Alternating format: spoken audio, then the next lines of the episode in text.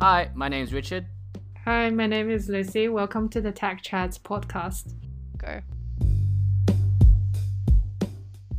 So, Lucy, I've got some very exciting news. What is it? We're going to be talking about APAC startups. Yay! Yay, uh, not just startups, right? We're going to talk about unicorns. Yes, unicorns. So, obviously, the overhyped unicorn status where a startup is above a billion dollars. yeah, Um, that's right. But it's just easier to classify it if we just say unicorns because otherwise people are going to be like, that's not a unicorn. That's not, that's that startup's tiny or I don't know, like some other mumble jumble.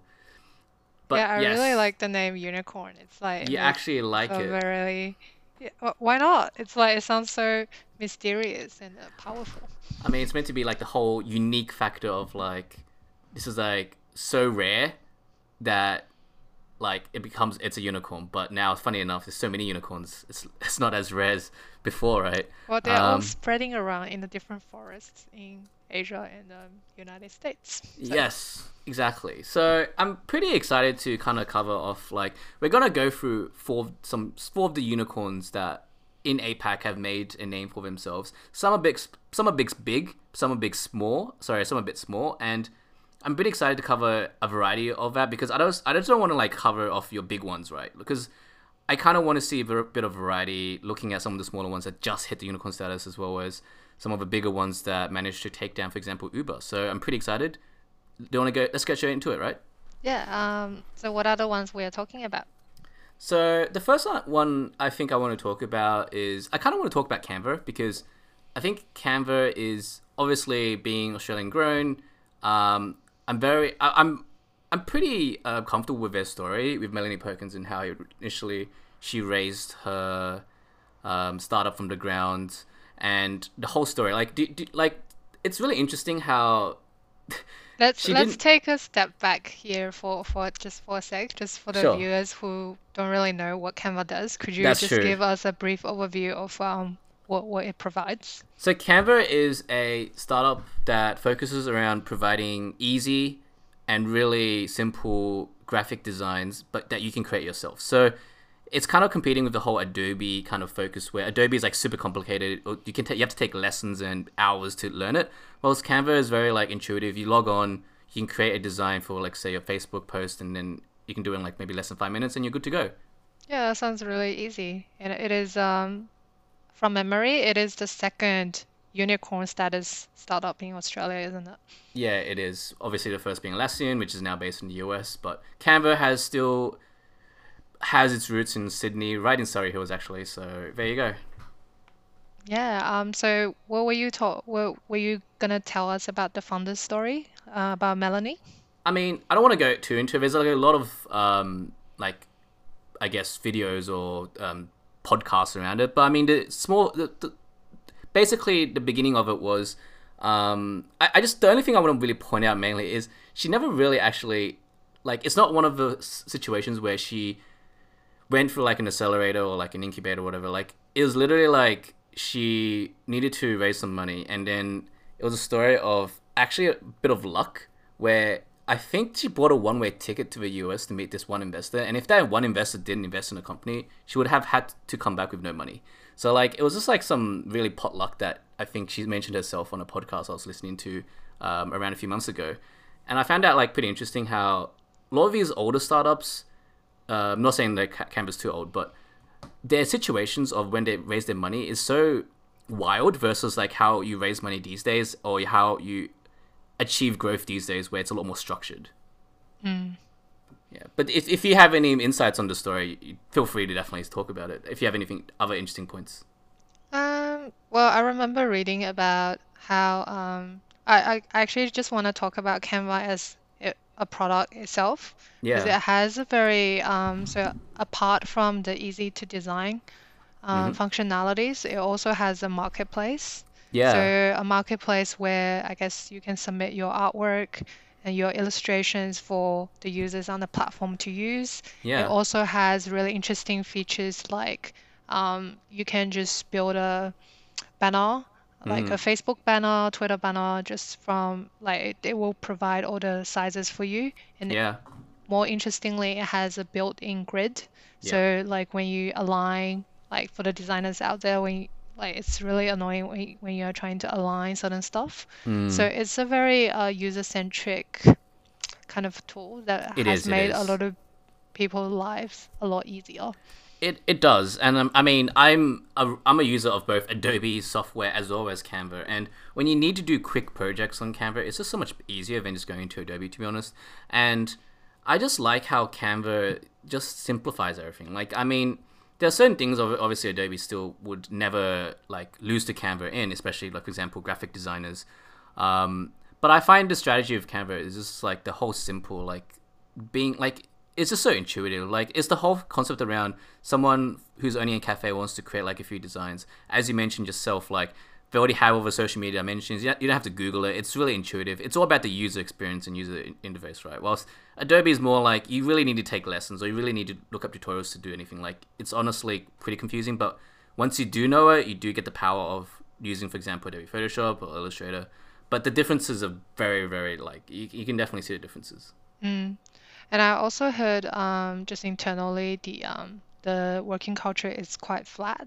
So Yeah. every team they will have a go and the days working very like well that was like mm, I heard a story in the last year, so it could have changed while growing, Yeah. but it has it seems that they have kept the structure quite flat and they're working smaller teams. Mm. Like so each squad has a very specific goal for Ah, okay, um, interesting. yeah, yeah, just just very interesting how to see how its um its ability to keep agile while growing so fast. It's the whole lean pro- process, right? Like, I mean, that's that's awesome to hear, especially because we're in Aussie, and um, I'm Aussie. You are now living in Australia, and Yeah. we get to see a local grown startup still growing humongously and keeping lean methods and still sitting in Sydney. I, I gotta tell you, the interview process is really hard. I, I would think they would have a pretty hard interview process, right? Yeah, it was like um I think the lead recruiter at the time was um was from Google, like Google Mm. background. And Yeah. so in the first round of just imagine any the the first round of um like HR interviews, they're asking you all all these like hardcore detailed questions about your job. And you're like, Right. oh, isn't isn't this like the final shouldn't be in the final round? yeah. Yeah. That that sounds like a, I mean a company like Canva or even Atlassian would do like a very hard recruitment rounds. But so let's let's move on from Canva. So I really want to kind of look into maybe some. I mean, Canva's is a pretty unique startup that it's in the graphic kind of like design space. There's not many startups in that space these days. I, but obviously a big field that um, I guess that be, kind of really got big was in like in tw- the 08s or 09s and then the early 10s like your ride sharing your on demand services and obviously a lot of you know that Airbnb and Uber are two big ones that came from the GFC but there was actually one that actually came out um, that you might not have heard of if you're based outside of Asia and that's called Grab um, so Grab's an interesting one. I think it. I I just want to tell a bit of a small story about like why Grab got founded. Right. I mean, the Grab initially got founded. The, the two um, co-founders, Anthony Tan and Tan Hooi Ling, I think that's, that's how you say his name. They were basically pursuing the an MBA at um, Harvard Business School, and they won a college project and bagged twenty five thousand dollars. And that was the initial fund that brought them to think about okay you know what? They wanted to do a ride hailing company because southeast asia transport is hectic right? If you've been to southeast asia you know how extreme the traffic can be right? I mean it's insane there. So that was the start of grab right? Was uh when was Grab founded? Was it also at the back of uh, GFC? It wasn't. It was founded in 2012. And you know what's the scariest thing is? I think if Uber managed to expand a lot quicker, because when Uber hit um, Southeast Asia, it was about the same time when Grab just started. Like, and just to hear that right, it's insane because Uber around that time was already really big, and Grab was just a small Southeast Asia company started by in Singapore by these two Malaysians. Like, it's insane how now Grab is worth 14 billion and managed to kick out Uber from expanding into Southeast Asia, right?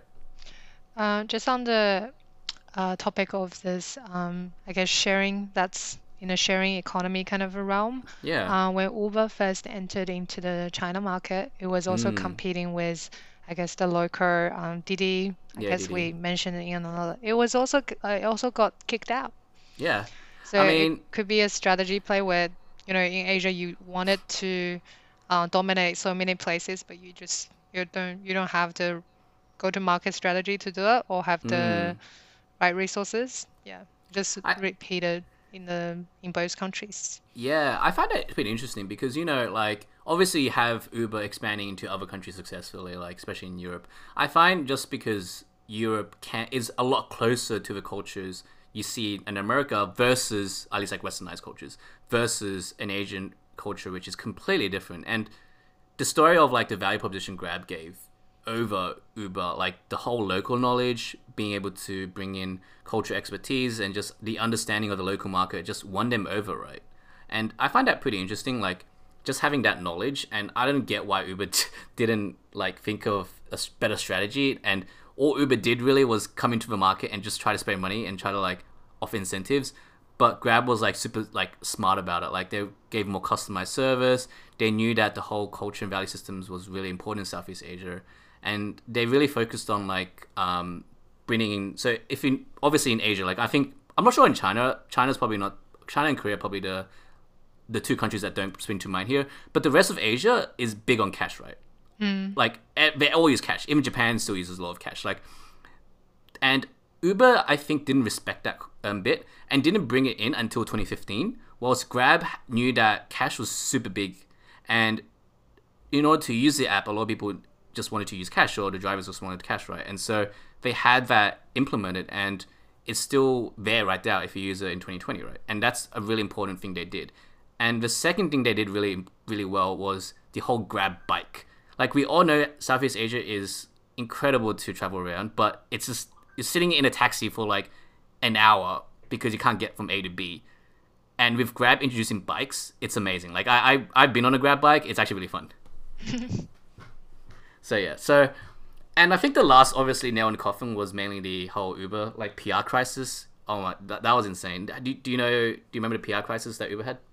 Uh, was it was it about the the identity of the drivers? Was, was that the Um, crisis or which which one which crisis are you talking about? There's a lot of crises. That's pretty funny, actually. That you view it that way. I think the main PR crises that it had were the main problems it had with um, driver, not driver abuse, but driver um, treatment. And the other, the second thing is like the whole Uber controversy around like not only Travis but also um, the JFK Kennedy Airport incident where the airport I think was going on strike but Uber decided to capitalize on the moment by oh sorry, taxi drivers went on strike, but Uber decided to capitalize on the moment and provide Uber drivers to try to capitalize on people trying to get out of the airport. But the taxi drivers are meant to do it as like a stance of like a strike, right? So they they like just racked up all this bad PR, and in the end, like I think that that just contributed to them leaving the market. Hmm. Right, okay. Yeah. But yeah, I mean, Grab's an interesting one. If you haven't checked it out, like especially if you're using Uber or like all our other ones, like definitely check it out. But um, kind of moving on to that. So you did mention like Didi, right? It's a pretty big Chinese startup that obviously expanded to Australia. But what? But are there any other Chinese startups that are interesting in your mind? Um, so, well, we're gonna talk about DJI today, aren't we? So it's Yes. the um, I'll segue you into it, it. it stands you for um, Da um, Dajiang Innovation. So that's the full, full name. What does that mean? it. I don't know what it means. know? you know what it means. Okay. It But you said it so confidently, so I was it like, just, might... it's just the name. It's like Ah, when okay, it got translated. So it starts with DJI. I guess it's kind of like how it's normally said. yeah. Um, so this company was brought to my attention like a few years ago when uh, one of my friends came to visit, and he he has a drone, and he was yeah. like, I was like, oh, what? This looks so cool. What is it? And he said, Mm. you don't know what it is? I was like, oh. Um, Wait, you didn't know what a drone was?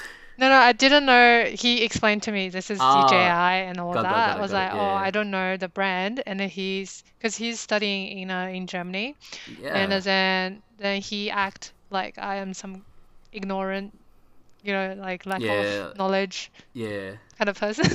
so I was like, oh, okay. Um, so I got, I guess it actually got really big in Europe Mm. as well, the brand. So yeah, that ha- Interesting. have you heard So- of the I- um, do you have a drone or that kind of stuff? I don't, but I have a GoPro, and I know when I was buying my GoPro, like I noticed DJI, like because obviously it's like, in a way competitive GoPro. Um, so I did notice that definitely because I was actually kind of focused. I was kind of interested in buying a drone for like bringing it for travel reasons and taking good shots, but obviously you can't do that right now with COVID nineteen. Um, when was it founded? So um, it was founded in 2006 uh, by okay. Frank Frank Wang, and the founder story involves a like dorm dorm stories, like dorm room story. It's funny, like every startup, um, I don't know, Asian startups involve some kind of a dorm, um, apartments, or like instant noodles, and Instant every. noodles. That's that's and healthy though. every um yeah because it was usually at the start it's the struggles and they they will tell you how Yeah. struggling it was it always involves some stories about um, Of three instant noodles. meals of instant noodles um so yeah back to um DJI so it Mm. was founded um in 2006 yeah. and it was first evaluate like it was first in its first round of um it, it's not just a unicorn it's a flying unicorn What's a, what's a flying unicorn? Cause, cause it's a drone, it can fly. Oh, oh my god! I can't believe I I didn't Okay. think about that. So the um, it hasn't been valued for a while now, but the latest valuation is at 15 billion. Wow, and also it is looking at a, it's currently sharing a market. It, its current market share in the in the global market is 75%. Wow, that's huge. I mean, it's like yeah, if you buy drones, like you obviously know DJI. Like it's a like when I was in that section at JB Hi-Fi, like and I was looking at. I mean, JB Hi-Fi is an electronic store for those who don't know. And I was looking at like my GoPro, like oh, like surrounding it was just DJI drones. Uh, speaking of uh, GoPro and DJI, did you know they were actually partners once? Really? Yeah, so it was in a, like a long time ago. They were actually gonna partner to, you know, for a drone to fly, it needs a Yeah. camera. Oh, right, so right. when when uh, GoPro first started, it was really proud of its um like the the most successful campaign it had was with athletes, right? So it had a the in motion camera, and um so that was it. That was its key strengths. And Right. DJI had the DJI had a drone, so they Mm. were meant to um collab and go to market together in 2014. Mm, And then later, uh, GoPro decided to go off on its own yeah. and karma hit. It didn't it launched its first drone. It didn't really go well. Mhm. Um, it had to call back. So, but DJI didn't release um, its motion camera until I think one year ago. Right. Because it was so it was, but a very interesting thing here is GoPro has set its vision just on I guess the athletes market and more on Mhm. the marketing Yeah. um, side of things, whereas DJI has set its eyes on both the commercialization of the Mm, drone as well as the consumer market. Right. So it, it really shows, I guess, how important the vision is when you first Mm. started. Uh, like your startup vision determines how big you're gonna go. It's so true. Like everyone talks about, like you need the vision, right? I mean, the short term is obviously important, but you, you- like not only investors, but everyone needs to know where your startup's heading, right? And is it going to head into clouds, or is it like just going to be a small startup focused on SMB? Like it's, as you said, the vision's so important. Mm. Yeah. So I kind of want to hit off like the last startup as like I kind of want to do a small one because we kind of been talking about pretty big ones, like the ones that are kind of like your. I mean, Canva's kind of still very small in a sense, but still hitting that three bill mark or four bill mark is still pretty big. But I wanted to talk about another local growing one in Australia that just recently hit like around their first bill mark, and that's called and that startup's called Airwallex. Now, have you heard of Airwallex? I have heard of Airwallex. What do they do? So Airwallex, um, their their whole proposition is like offering global transactions without needing to like pay so many fees or set up so many bank accounts across the world, especially if you're doing international transactions. So the story about their startup was focused around whole. So it's really interesting. The founders owned a cafe. So yes, they went from cafe to tech conglomerate, but they were founded a cafe, and the whole pain point they had was importing coffee from Hong Kong and China. Hmm. Right, they're hopping, they're doing a lot of stuff, and they're making payments with traditional like banks and Western Union, and they found like the costs were so expensive, and they were like astounded like how dumb this was, this whole process. And so they decided to start Airwallex ba- ba- uh, back of that um, problem, right? And so their whole, like obviously, as I mentioned, their whole focus is to build a global finance financial network for your companies, especially if you're doing like international importing or international business, right? So yeah, I find it pretty interesting. Um, they actually is Australia's fastest unicorn. So they started in 2015. So very very recent, only a few years ago, right? And they've uh, already raised 362 million dollars, and they already Ah, okay. yeah, and they raised 100 million last month as well, which is their biggest raise. Cool. Um, how do do you know anything about their growth strategy? Like, what are they targeting, and what's so interesting about their product comparing to the other, um, I guess, PayPal, Stripe, that's also handling international transactions? Yeah, so I mean, I haven't had a brief knowledge around this. So Stripe, I mean, Stripe and PayPal is super simple, right? You can implement their API into your payment gateway, and then it's pretty much it, right? But the problem with it is the fees, right? The, their value proposition is having no monthly fees, free AUD, and overseas multi-currency business accounts. So that's already a big value um, proposition because in order to open business accounts overseas, it's quite expensive. And the biggest thing is they, I mean, they claim is you're, they're saving up to 90% versus um, using a bank's um, transaction fee. So like, or using international suppliers and then going through a bank. So the whole value proposition is their ability to cost save for you.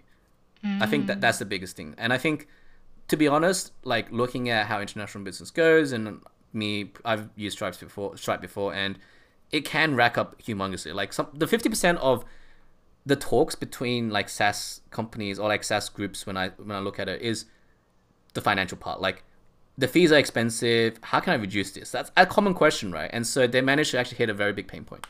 Hmm. So yeah, but I think like they definitely still have a lot of um, things to go. I think they didn't. They haven't really. The hundred million they um, they raised recently is to expand into the US and Europe. Um, I noticed actually they were hiring like a head of growth for UK and EU recently. Just randomly googled it um, recently, but yeah, they're, so they're trying to expand globally. I think it's going to be pretty hard. I think they managed to make a presence in Asia, but I think it's going to be really hard to hit like a country like US.